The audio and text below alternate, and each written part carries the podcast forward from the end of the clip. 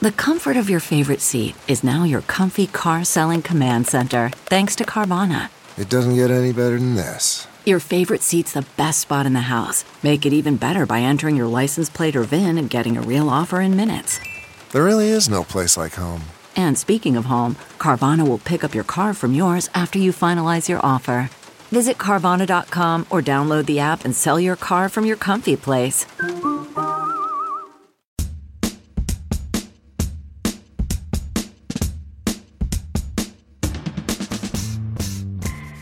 And welcome to the Pod's Honest Truth with David Brody. Hope all is well. Here we are again, another episode. And boy, I tell you what, this one's a special one. Well, of course, every episode is special. I mean, I would I basically say that about every episode, okay? That that's the truth. But this one is right out of Ripley's Believe It or Not. And we're talking about Roger Stone. That's right. We have an interview, an exclusive interview with Roger Stone. And why is it Ripley's Believe It or Not? Because this just in look, if you need smelling salts, liberals, I get it. So have a seat when I say this, but Roger Stone has found Jesus. That's right. And guess what? Seems pretty authentic to me. Very authentic, as a matter of fact. We're going to have a conversation with Roger Stone today on the Pod's Honest Truth. Now, look, uh, when it comes to Ripley's Believe It or Not, uh, we know it's all about bizarre events, things that uh, you just can't believe actually happen, like, I don't know, like me eating healthy. Uh, here, here's an example that uh, would be in the Believe, Believe It or Not Ripley's Museum. How about Donald Trump as a senior pastor of a church? Uh, maybe Nancy Pelosi saying a line like, you know, Mr. President, I think you belong on Mount Rushmore. Those type of incidents, those type of lines, those type of moments would be in Ripley's Believe It or Not. And now we have a new entree. No, entree? An entry. Now, an entree, see, I'm hungry, so I say an entree. But it's an entry. Uh, and it's Roger Stone finding Jesus. And so you'll hear about uh, all that today. It's about a 30 minute or so conversation, 25, 30 minutes or so. He's in Fort Lauderdale, self quarantined down there uh, because of obviously the coronavirus. And we will talk about the coronavirus actually with Roger Stone too.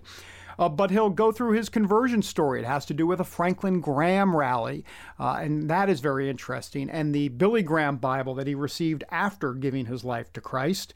Uh, and then, of course, we all know about the controversy and the charges uh, that he uh, is obviously dealing with now. He's facing three years in jail uh, because of witness tampering uh, and other other charges related to uh, the now debunked theory that the Trump administration actually colluded with Russia. But anyhow, that's a whole nother podcast for a whole nother time.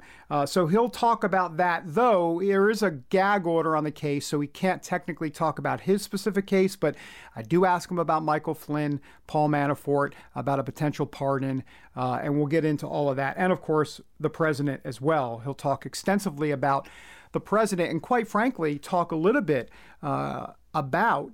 Uh, whether or not Trump was meant to be in place in America for such a time as this, right there at the White House. Uh, I think you'll be interested to hear his comments on that. Now, of course, we know there are going to be skeptics. Got it. Understood. Um, there, are going to be skeptics that say, Give me a break. Roger Stone, you're a player, you're a fraud, the whole thing. He will address those comments as well. And look, we are just the news, right? And here at Just the News, we are going to give you the news. And guess what? The news is Roger Stone has found Jesus. Now, at that point, listen to his story, make up your own mind, do your own research. You don't have to take Roger Stone's word for it. You don't have to take my word for it. You know, listen to what uh, he says and then come to your own conclusion. And of course, we know that in the Bible it talks about a changed life means more fruit. In other words, fruit coming from uh, their life, a changed life, uh, a life that, uh, in essence, uh, really is a 180 from what they or a person was doing before. For example, Chuck Colson is a great example. You know, Chuck Colson, the special prosecutor for Richard Nixon, considered the hatchet man during Watergate. Uh, went to jail the whole nine yards. Uh, and then, of course, we know the rest of the story, as Paul Harvey would say. And that is, is that he became an evangelical Christian, gave his life to Christ. And it wasn't just that.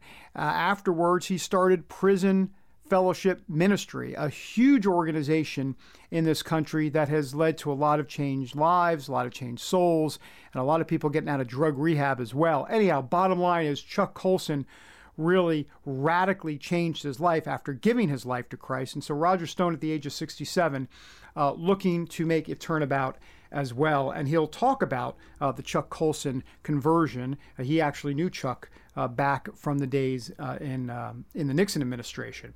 So.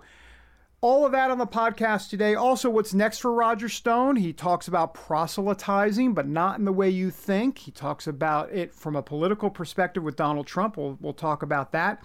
Uh, so lots to be done here on justthenews.com. Once again, download, subscribe to this podcast. Look, we're doing newsmakers all the time. I mean, my goodness, can I go through the litany? I mean, can, can I do that? I don't know who I'm waiting to hear from. I guess it's me. So sure, David, go ahead. Thank you. Look, we've had Vice President Mike Pence on this podcast. We've had Ben Carson. I'm doing this all off the top of my head. I have no notes in front of me. Ben Carson, Mike Pence, the OMB director Russ Vought, Sean Spicer, um, who else? Steve Bannon on the on the podcast. Um, now, of course, we have uh, Roger Stone. Paula White was the other week, and I can go on and on. I'm sure I've missed some. Kevin McCarthy on the podcast. Look, we're bringing the newsmakers to you. This is where you want to get.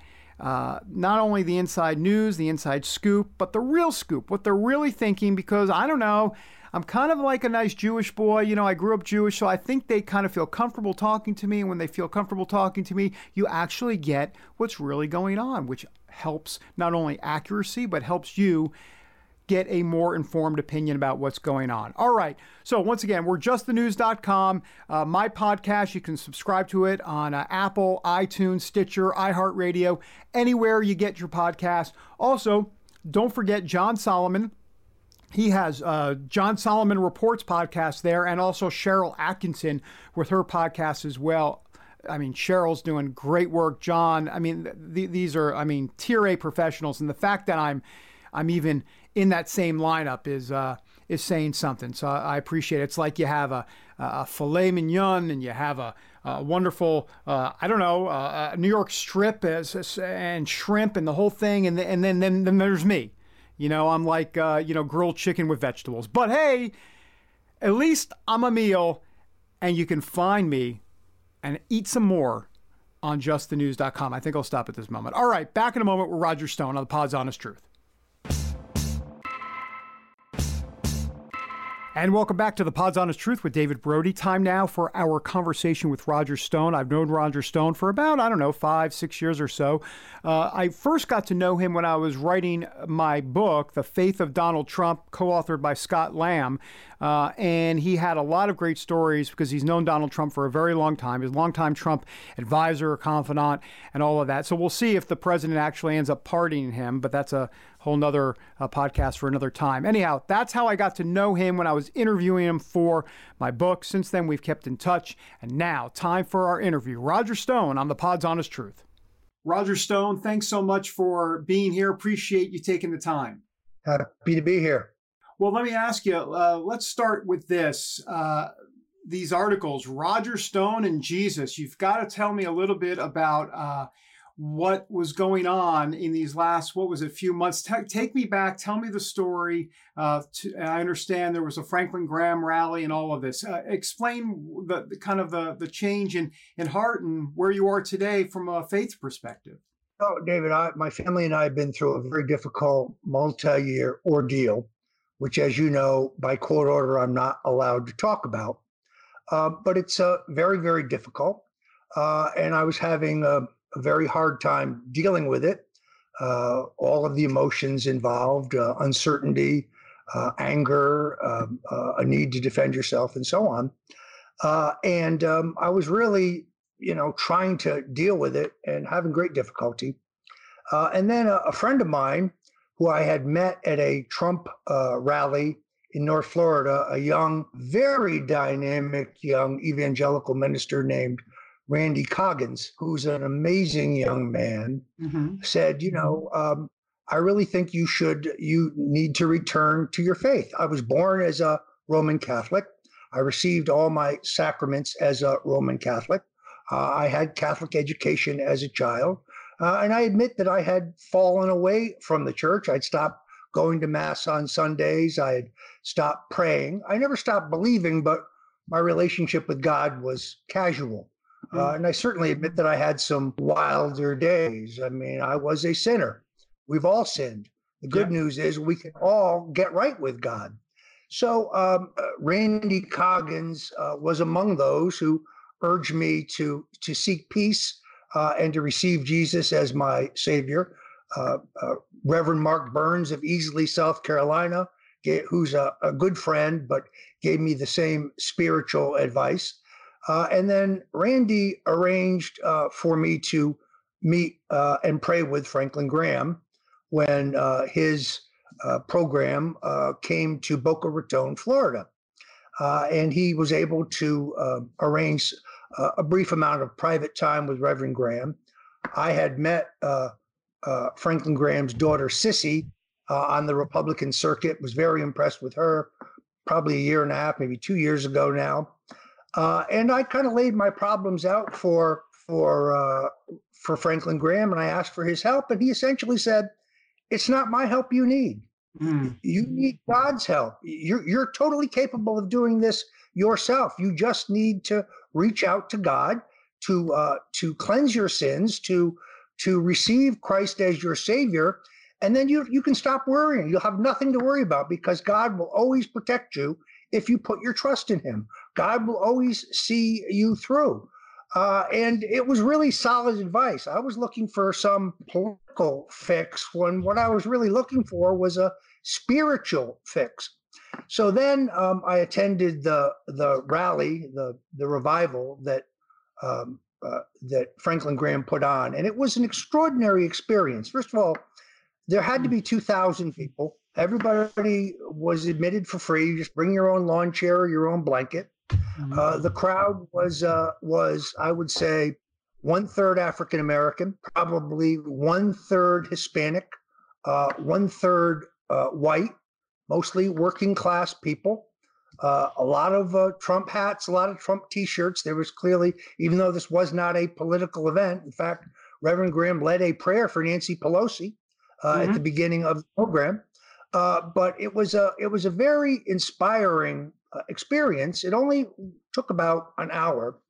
But then, in the period uh, in which uh, Franklin Graham was preaching, um, we came to a point in his oration, and I'd seen his father twice, by the way. I saw him in a tent revival in Bridgeport, Connecticut uh, in 1968. And he was amazing, absolutely amazing. My grandmother was working as a maid for these very wealthy people in Darien, Connecticut. And the household cook was a woman who was a follower of the Billy Graham Crusade. And she asked my parents whether she could take me.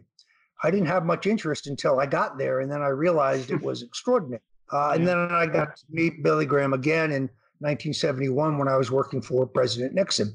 He was a truly great man and an amazingly charismatic figure. That's not to take anything away from Franklin Graham, who's a powerful speaker. Anyway, we came to the point in the program uh, where he said, you know, today it doesn't matter what you have done, whether you've lied, whether you've stolen, whether you've cheated, uh, whether whether it doesn't matter what your sin, how grievous your sin may be.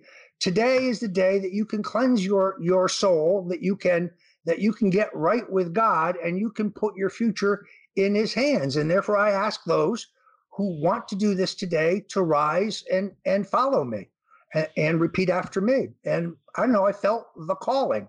Yeah. There were probably 400 other people stood together uh, and we confessed our sins uh, and we got right with Christ.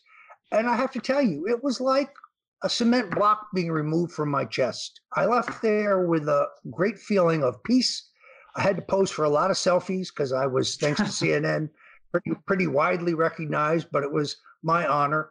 Uh, and I have uh, I have uh, been proud to talk about this renewal of my faith. Now I am still a Catholic. I have returned to uh, to St. Anthony's Catholic Church in Fort Lauderdale, where Father Michael Grady has given me very solid spiritual advice. Uh, mm-hmm. Franklin Graham sent me a, a Bible uh, where he had annotated certain sections of the Bible for me to read. Um, I've I've really found out which I never really realized how practical the Bible is. This is not just some history right. book. It doesn't matter what your situation is. There's like solid practical advice throughout the Bible, regardless of what problem you're dealing with. I particularly like the Psalms. Uh, I could probably uh, I could probably read Psalm 91 by memory at this point, but there are hmm. many others. Uh, I'm now just kind of moving into getting a greater knowledge of Proverbs, but uh, this is the greatest decision that I've ever made, and I'm very at peace with it. Now, David, a lot of people are going to say, you know, Roger Stone, you know, the guy's a showman. He's a uh, he's a political animal. This is a pose. This is a head fake. This is this is posturing to gain public sympathy. The old Roger Stone would have been angry about that, but I'm not angry because I really believe that he, God, knows what's in my heart. He knows whether my my conversion back to my faith is is uh, uh, is real or not, whether it is whether it is uh, uh, uh honest or not, and therefore I'm perfectly at peace. Uh, let those who want to scoff scoff. It does not bother me. Roger, I want to get to some of that in a moment. Let me clarify a few, not clarify, but let me just understand the timeline. This is all going on when exactly, as it relates to some of what you were going through from a legal per- perspective. when was this happening specifically? Well, uh, let's see. Uh, this happened uh, prior to my trial, which was okay. no- on November 20th in Washington, D.C. Uh, I would say about a month prior. Um, at, at the trial, um, I brought a Bible to the to the courtroom, uh, mm. and I was consulting the Bible every day. Uh, but I mean, the whole process for me has gone on for well over two years. It's been a tumultuous period that I'm, as you know, not allowed to speak yeah. about. Um, but but for anyone who's going through difficulties, particularly now during this time of coronavirus, it really is all in the Bible. It's exactly as Franklin Graham and Mark Burns and Randy Coggins and others told me. Uh, it's all there. Everything you need to know is there. Roger, I have to ask you. After so you said uh, whatever you want to call it, the sinner's prayer, or you were there at that rally with the Frank, the Franklin Graham rally, and then afterwards, did did Franklin Graham get uh, wind then at that point that you had? Uh, come to Christ, if you will, at that point, or how did, did did he know about it afterwards? How did that how did that go? Well, first of all, his his organization is extremely uh, well organized. So within days, I got a letter from him telling me that he had uh-huh. noticed that I had witnessed, and he sent me the, this beautiful Billy Graham Bible. He had they give you a Bible, uh, and right. they track your information as soon as you have witnessed, uh, and literally almost every day, somebody from the uh, from uh, his ministry sends me a text to see how I'm doing whether I need to consult a, a minister or whether I need to attend a meeting. Uh, I've been going back to my regular church for most of that, but I'm very impressed by their follow through. And I've written back to him. We've had a lively correspondence. Um, I was very upset when they canceled his tour of England. I thought it was very unfair. Some people don't want to, they're afraid to receive the word of Christ. But as for me, I've chosen to walk with the Lord and has really made my burden so much easier. Yeah, Roger, you asked, you answered the question earlier that I was going to ask about the skeptics out there. Uh, you might imagine, um, don't count me one of those skeptics for sure. 100% changed life for you, for me, and so many of tens of millions of others, hundreds of millions of others, really. Uh, let, let, me ask you though. Uh, you, you said your you gave your message to what you want to say to those skeptics, but we also know that you know with uh, a rejuvenation, with a with a revival in your life comes a changed life. Do, do you have a sense of a, of a change in, in your life? And if so, um, what are some some tangible, uh, if not evidence, uh, some views of that that you see in yourself? Well, for the most difficult thing the Bible tells us, uh, God's most difficult lesson is to forgive those who have trespassed against us.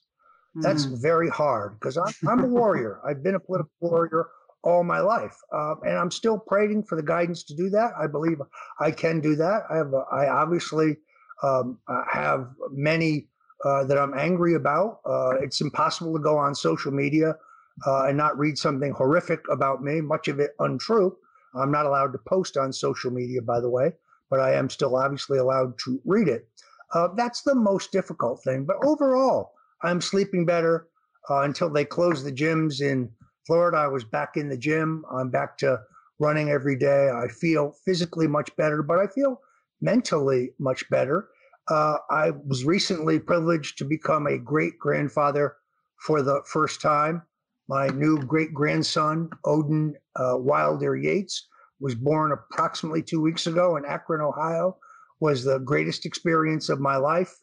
Um, I talked to my granddaughter and her husband about my reaffirmation of my faith in Christ, and I urge them to follow the same route. They've undergone some serious economic problems. The the Midwest is still, in many ways, a rust belt, uh, and of course now things are compounded uh, by the current crisis. But uh, yeah, I try without being pushy about it. I try to spread God's good word where I see it necessary. It, it has changed my life. You know, I remember when Chuck Colson was convicted yep. in the Watergate matter, and he had a prison conversion. And I remember how he was laughed at and ridiculed, how everybody believed it was uh, uh, that it was a pose, that it was a public play for sympathy. Uh, and I also remembered how he went on to build a great prison ministry.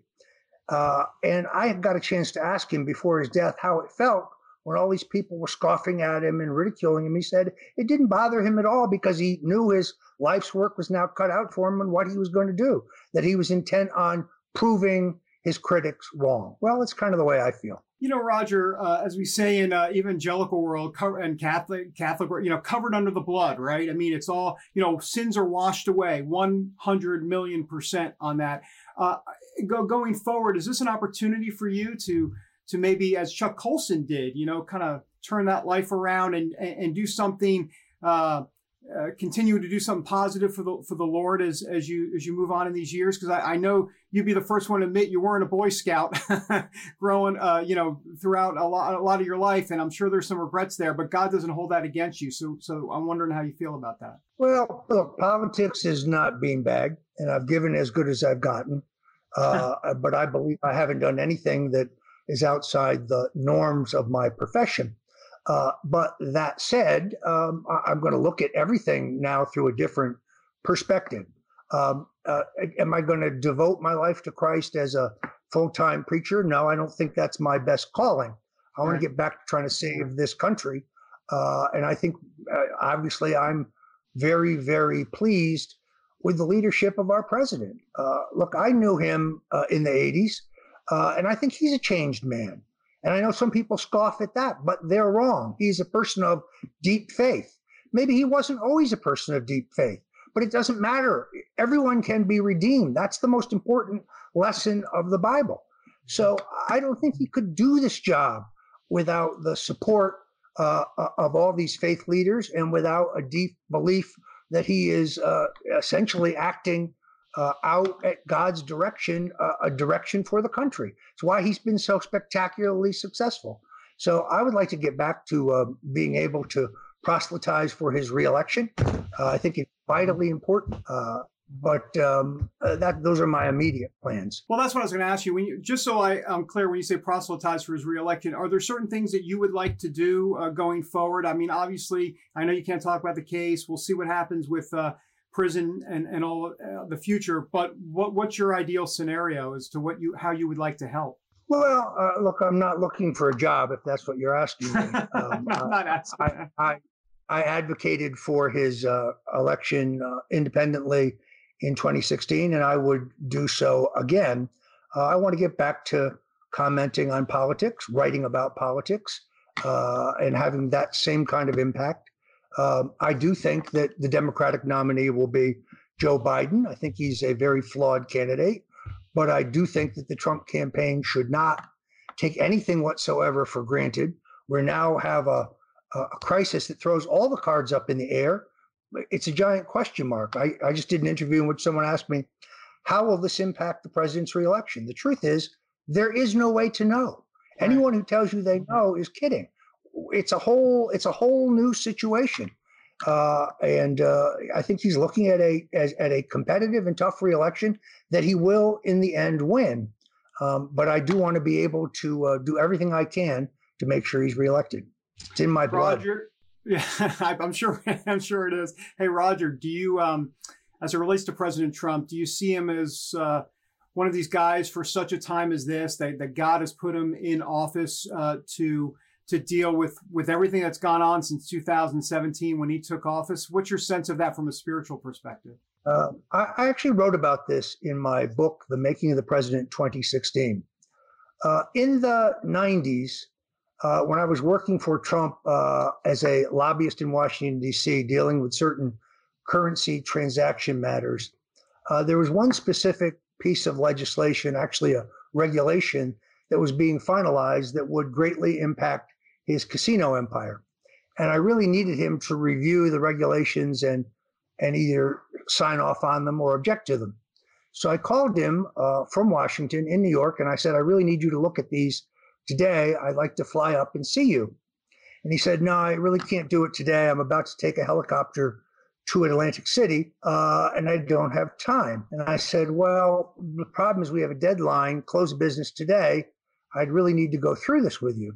He said, I'll tell you what, if you jump on the shuttle and come to New York immediately, I will send the helicopter ahead with my executives and then have them send it back to pick me up. And I will wait for you, but I can only give you about 40 minutes. So I headed directly for the airport. In those days, you had no TSA, uh, and the Eastern shuttle ran on the hour. I went directly to his office uh, and I uh, was ushered in to see him. And as we were sitting there, his longtime assistant, Norma Foerderer, who was to become a great friend of mine, came in and mm-hmm. said, Mr. Trump, I have terrible news. He said, What's that? She said, The helicopter we chartered crashed in the Pine Lands and everyone aboard was killed. And he took a deep breath and he said, Are you absolutely certain? And she said, uh, Oh, wait a minute. The superintendent of the New Jersey State Police, Colonel Clint Pagano, is on the phone for you. Uh, she put him on the speakerphone and he said, Colonel Pagano, he said, Mr. Trump, I have terrible news. The helicopter with the tail numbers X, Y, and Z crashed in the Pine Lands and there are no survivors. And he said, Are you certain? He said, Yes, Mr. Trump, I am absolutely certain. Uh, he then asked uh, Norma Foerderer for a list of all the wives of the men who had been on that plane and who had perished. And he sat there, which was something I could never have done. And he called each one of them. In many cases, this was the first word they had heard about their deaths of their husbands. Now, what is this story about? I am not saying I saved Donald Trump's life. That's not the point. God saved Donald Trump's life. Why? For some greater purpose. It was that point eh, right then and there that I knew he had been saved for some much larger purpose. It was then that I understood he had to run for president and that the time would come. So yes, I think he was he was put in place by God uh, at the right time uh, for the right reasons. I can tell you, having known him and his family for 40 years, he didn't have to have this. He did not run to be someone. He did not run to become famous. He already was famous. He didn't run for riches. He already had riches. Mm-hmm. He didn't run because he wanted a great house or a beautiful plane. Uh, he ran because he wants to do something, much like Ronald Reagan. He didn't run because of himself. He ran because of us. And that's why I believe that that he was placed there by God to save this country. Roger, I know you can't talk about the uh, the case, so I'm not going to ask you any questions about that. Uh, and I know I know you've taught you said you can't t- discuss this idea of a pardon. I, I am curious when you see on television some of the media. Uh, the the pontification about whether or not the president should pardon you or not. Well, what do you think of the media's role and what what they're saying and doing? Can you can you talk about that? You know, David, I'm going to take a pass other than to okay. say overall, I find the media extraordinarily uh, irresponsible. Uh, and they say many, many, many things uh, that are not true about the president, about his family, about the country, uh, and so on. Uh, right now, I'm going to keep my prayers to myself. Uh, now is not the time, but I am my I am praying fervently, as is my family uh, since you can't talk about your case, can you say anything about how you feel? Uh, how do I say this? Uh, authorities or the powers that be treated either Michael Flynn or Paul Manafort. Can you say anything about either one of them? Uh, I have great sympathy uh, for General Flynn, uh, and I'm following the news on a regular basis. Beyond that, I'd really rather not comment. That sounds good. Uh, let me ask you on coronavirus. Look, let's just get to listen. You look great, by the way. You're always in shape for your age. Uh, you're you're not a spring chicken, though. I'm sure you feel one mentally for sure. But you're up there a little bit. Uh, and so the question then becomes on coronavirus. Uh, how are you dealing with that aspect of it? And quite frankly, potential prison life, uh, potential fact that you might have an uncontrollable situation here from a medical standpoint, uh, I, I, does this you like to control? You've been in your past. You've liked to control a few things here and there. Uh, how does this make you feel? Are you unsettled about all of this? Uh, no, actually, I'm at peace, but that's because of my uh, my newfound faith in God. Mm. What will be will be. I mm. believe that He will protect me. So I'm not I'm not I, am not uh, overwhelmed with worry, worry or anxiety. Uh, I do think I do think that it is wise to follow the the rules set out by the president. My wife and I, my wife's a little older than I am. She'd kill me if she knew I said that. uh, but, but, we are we are self quarantining. Uh, friends have brought us food. Uh, we've been sending out to restaurants or to to uh, the grocery store. We're cooking more than ever before. Uh, it is giving me time to write. Uh, it, it kills me that the gyms are not open. That's difficulty, but I'm still getting out to run. So I'm ex- exercising regularly. Gives you a lot of time to read, uh, which I've been doing. Uh, it, I just think it's wise to follow the guidelines. Um, how serious the problem turns out to be remains to be seen. I read about it every day. The numbers to me, this seems it seems less serious than the swine flu or previous plagues but I'm not a scientist, so I don't really know. Beyond that, I don't want to comment uh, on the future, uh, so I'll take a pass. Yeah, better safe than sorry in terms of the guidelines you're saying, because normally you're, you know, the skeptic in you would say, you know, the media is blowing this all out of proportion, but but you're saying, well, let's just see how this plays out. Uh, not only that, but I think it is outrageous that the president's being criticized for calling this exactly what it is a mm. Chinese virus. It came from China. There's no there's no lack of logic there. There's no hate in that statement. That's a factual statement. I also think it's fair to criticize the Chinese government for not being more forthright about this from the beginning. Thank God that the president moved unilaterally to end flights uh, to and from China, or we don't know how much worse this may have been. So uh, I am a skeptic, but I'm going to let it play out. Uh, and uh, I do find comfort watching the president every day because he really looks to me like a man in command of the situation. He'll never satisfy his critics. They will, you know, if he if he cured cancer tomorrow, the headline in the New York Times would be Trump puts doctors out of work. that's probably, Roger. That's probably true. Hey, final thoughts from you about uh, where you are spiritually. You talked about it at the top, but just to kind of uh, put a button on it here at the end for those that are listening to this, that are watching this, uh, that have seen someone like Roger Stone, if you will, who has had a a, a very uh, wonderful but interesting life in terms of uh, maybe not being at the top of the Boy Scout list, and here you are. What do you say to those folks? Well, that anybody can do what I have done. That that it doesn't matter how grievous your sins may be; they can be washed away if you will simply accept Jesus Christ as your Savior and follow the Word of God. Can I tell you that I will never sin again? No, of course not. Uh, I'm a mortal, I'm a human. But I also understand I can confess my sins and stay right with God, which is my intention. I recommend this to anybody whose life is going through turmoil uh, or uncertainty or difficulty. Uh, it has been extraordinarily strengthening. It's given me enormous solace and peace. I'm sleeping well at night. Uh, it, it's all there, folks. You, you you can do it for yourself. Just do what I did and get right with God. Roger Stone, a pleasure to see you. Uh, Self quarantine there in Florida, but hopefully, uh, I'm sure we'll meet again in person. And it is great to see you again, sir. I appreciate this opportunity to spread God's good word. Thank you, David. Thanks, Roger. What makes a life a good one? Is it the adventure you have? or the friends you find along the way. Maybe it's pursuing your passion while striving to protect, defend, and save what you believe in every single day. So, what makes a life a good one? In the Coast Guard, we think it's all of the above and more. But you'll have to find out for yourself. Visit gocoastguard.com to learn more.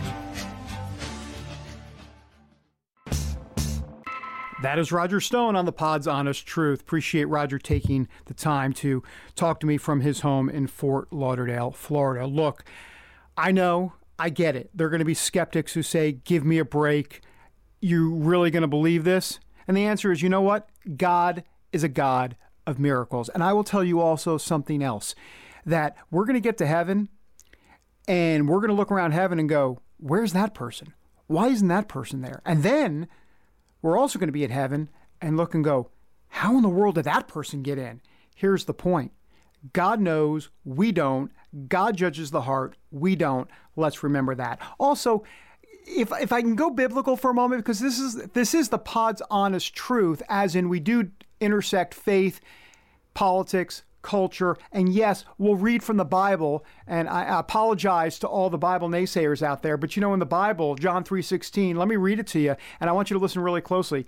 This is the quote: "For God so loved the world that He gave His one and only Son, that whoever, whoever believes in Him, shall not perish, but have eternal life." Now, I'm going to read that again, and let me just double check something in my, my, my Bible here. It says, For God so loved the world that he gave his one and only Son, that whoever, except for Roger Stone, believes. No, it doesn't say that. That whoever, except for Donald Trump. No, it doesn't say that either. Hmm.